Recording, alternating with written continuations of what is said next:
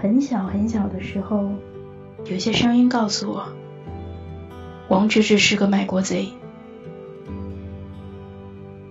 我所知道的王治郅，从九六年就开始为国家队征战，达到他最需要国家的二十五岁时，祈求国家给予一次休息，让他能够在关键时刻保住自己在 NBA 的前途。国家拒绝了他，他并非是拒绝参加世锦赛和奥运会，他只是想少参加一次亚运会而已。当时中国男篮已经有姚明和巴特尔。内线傲视亚洲，亚运会半决赛上打哈萨克斯坦只派替补上场，狂虐对手六十九分。但国家不同意。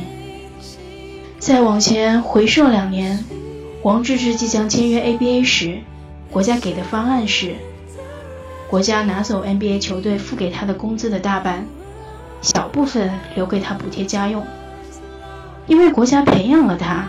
他要知道感恩。篮协根本不关心大志多么需要向这个顶级联赛证明自己，让你被选中以后多耽搁两年，去不成你就是去不成，让你频繁回国打比赛，你就得回来打比赛。至于什么夏季联赛不让你参加，你就不能参加。但是大志用他的反抗教会了凉鞋两件事情：第一。可能很多运动员你可以任意摆布，但不是所有人都是。第二，顶尖运动员离了你一样活得很好，不要太把自己当回事儿。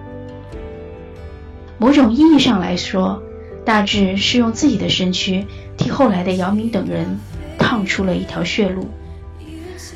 大致事件以后，篮协对姚和易的态度就灵活了很多。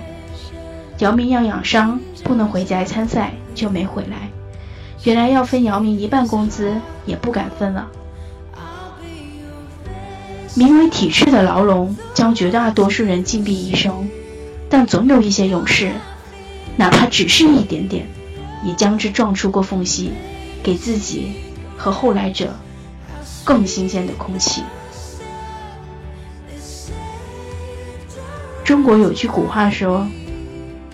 路遥知马力，日久见人心。最终，我很庆幸时间给了我们答案。